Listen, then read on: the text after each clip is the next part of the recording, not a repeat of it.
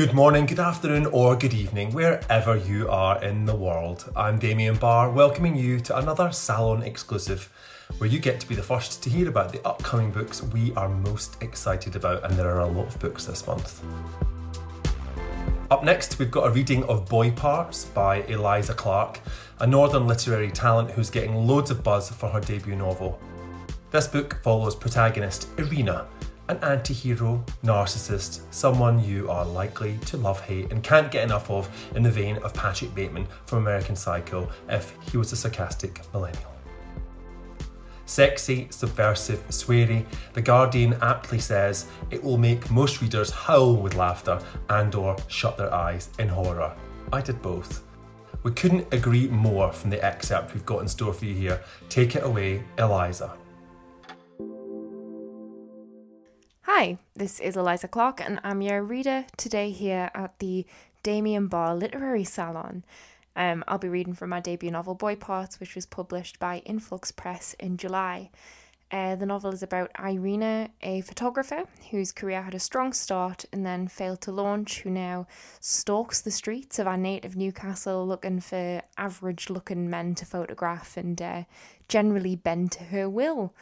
Uh, the narrative finds Irina on the cusp of reviving her career as she receives an invite to show her work at a very trendy art gallery in Hackney.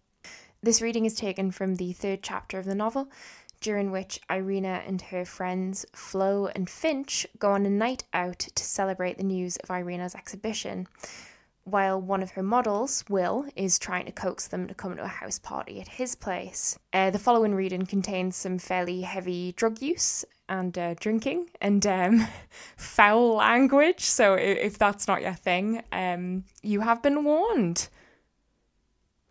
It's gone midnight by the time we get in. I head straight to the bathroom. There's an unreal number of posh girls buzzing about. I hear one call our friend Pollyanna, like genuinely Pollyanna, a name someone chose to give their child in Britain in like 1998. Pollyanna is being asked for toilet paper, and Pollyanna can't find any. She knocks on the door while I'm pissing. There's none in here either. I'm just changing a tampon, I say. I can hear weeing though, she says. It's the pipes. I'm not going to lie about having no loo roll. Pet. Soz babe, says Pollyanna. Soz like she's not from Surrey. That'd get her decked in another club. There's a whole spare roll in here. I hope she gets a UTI. I have a bunch of texts from Will when I check my phone. Hey, are you coming tonight? What do you drink? I'll pick something up before the family shopper closes. I'll just some spare vodka and hide it for you. Get some. Sorry, I'm quite stoned. You bring in friends?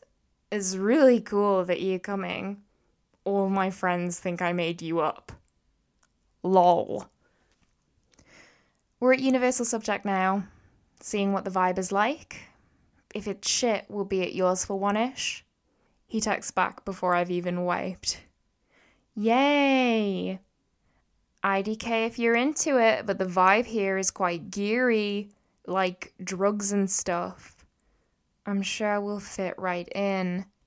Patronizing little shit he texts his address again just in case I've lost it when it's like two scrolls up.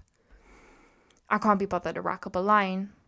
I also have, as a general rule, a policy against doing drugs off toilet seats.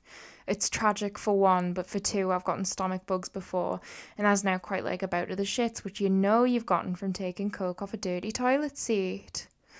I pull the baggie out of my bra and dig a lump of coke out with my index fingernail. There is something particularly visceral about sniffing drugs off your fingernails. It's like eating rice straight out of the pot with your fingers.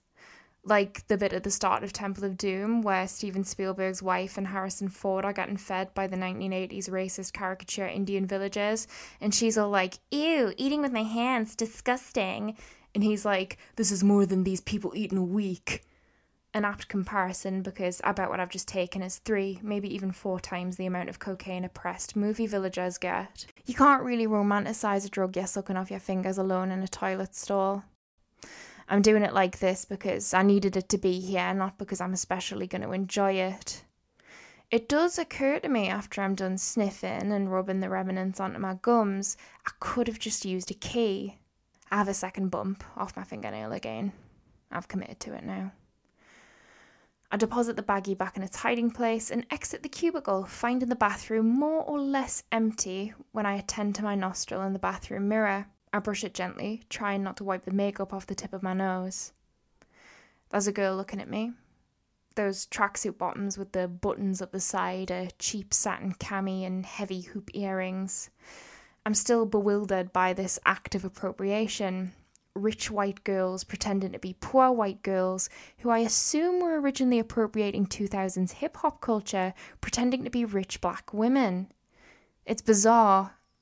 I'm staring at her and she's staring at me. I'm not sure who started it. What? I ask. She finishes washing her hands. I start washing mine. What? You're beautiful, she says. Her pupils are huge. Mm, thanks, Pert. Your hair is so nice. She blinks at me. Is it extensions? Nah, just good hair. Coconut oils and hot rollers, you know, I say. She nods and repeats, coconut oil, dreamily, tripping on her gleaming white Nike as she walks out. I look for the others, giving the dance floor a sweep. Busier than I thought it might be. All students. What did I expect from a Monday night? All students, mostly boys, like a school disco. A few small groups of girls are clumped or coupled off already, while the remaining single men shuffle dance. Clutching warm bottles of Beck's and scanning the doors to the entryway and the toilets and the smoking area, as if any moment a whole horde of women could pour in and correct this dire ratio. I go to the bar. They're playing the Smiths, on purpose in this post racist Morrissey economy. I mean, there's an argument to be made that he's been racist for fucking ages and shit for even longer, and I don't know why we're all just deciding now that it's bad. I watch the young white people dance badly to the bloated old racist music while I wait to get served. This is a white as fuck club, and like, I know I'm white, but there's just a lot of white people, white people in a very small area. Like it's just some very, very densely packed mayo, you know? Densely packed mayo, jiggling about, doesn't know what to do with its arms, doesn't know what to do with its feet, undulating loosely, barely in time with the rhythm. Hi, hi there. What you drinking? asks a man. He's standing more or less eye to eye with me. He has a bun buns went out almost as soon as they came in, didn't they? It's weird to see one out in the wild in this day and age. He doesn't even have a beard. Maybe he's just hot. It's a reasonable thing to do with long hair if you're hot. He's okay looking. Big, muscular. I try to stick with men I imagine I could physically overpower if push came to shove. Do you want a shot? I'm good, I say, and he hands a shot to me, which he watches me drink very, very closely, white sambuca, cheap, and then indicates that he'd like to high five me when I'm done. I leave him hanging. His pupils are enormous, but on all of our pupils enormous? I'll find you later. I'll find you in the smoking area, okay? I'll give you my number. Imagine how tall the kids would be. Rugby players, models they'd be. I love this song. The Cure is playing now. He scampers off, a lightness to his feet despite his size. I watch him swing around to just like heaven as if it was techno. Still no sign of my quote unquote friends, who I assume are in the smoking area. I finally get a drink. A string of texts from Will on my phone and one from Flo, which simply reads, Smajoking outside.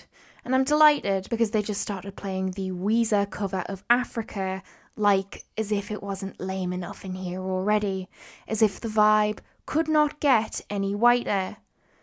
And like I said, I'm aware I'm adding to this deluge of whiteness, but at least I'm local, and I'm not from the home counties, which is the whitest kind of white. Geordie girls are up there with Irish girls and Scottish girls, the, the black women of white women, you know? I'm outside.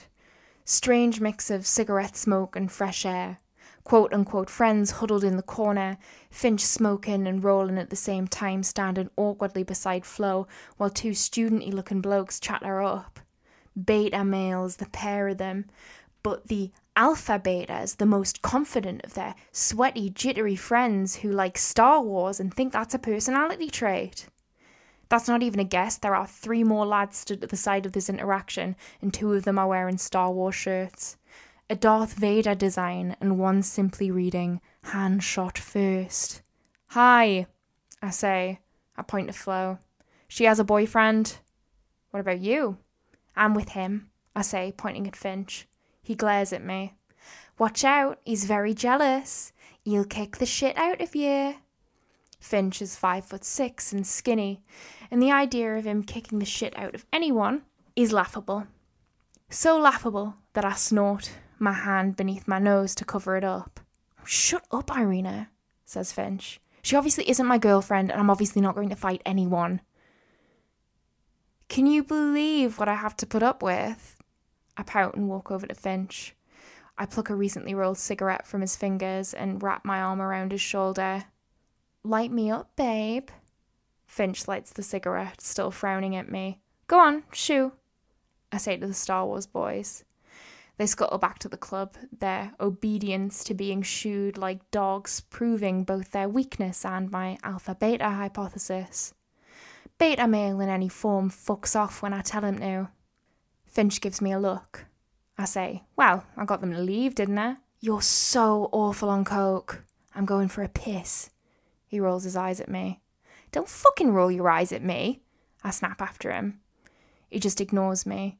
Hey! Hey! And then he spins on his heels with a clenched jaw and a scowl. He takes a deep breath, then seems to decompress. You know what? Never mind, he says. Doesn't matter. They left. Well done. That was quite mean, Reenie, says Flo. You know how insecure he is. I roll my eyes at her. Oh, come on, I was complimenting him. It's not my fault he's never had a girlfriend, is it? There are some men who literally snap their fingers off to pretend to be my boyfriend in front of some other blokes. I suck on my beer and my cigarette. He's so fucking overly sensitive. He'll be back. Okay, and we'll leave it there, I think. Um, if you'd like to find out what happens to our intrepid adventurers as they continue to traverse their gross session night out, um, do feel free to buy a copy of Boy Parts. If you enjoyed this reading, I actually read the audiobook, so if you if you've liked my sort of high pitch Geordie tones, um, that that's available on Audible. Uh, thank you very much for listening. Um, and I think Damien will be tagging me back out to close this and I'll just sort of hand it over to him very professionally, as if um, as if this was sort of like a news program or something. Damien. Thanks, Eliza. Love those Geordie tones. And does that not sound like the coolest party anyone has ever been to? Oh, to be in university again. Grab your copy of this addictive read. Boy Parts is published by Influx Press Signed copies are available at most Waterstones and select indies throughout the UK, and you can always buy copies directly from the publisher. They love it when you do that. Thanks for listening. Join us again soon.